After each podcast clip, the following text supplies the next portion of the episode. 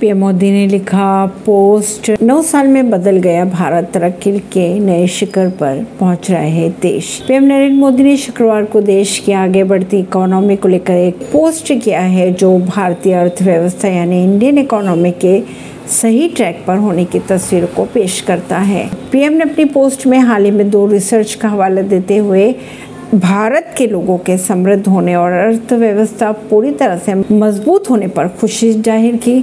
उन्होंने SBI research और पत्रकार अनिल पद्मनाभन द्वारा किए गए शोध की रिपोर्ट के कुछ अंश भी अपनी पोस्ट में शेयर किए। परवीन सिंह, नई दिल्ली से।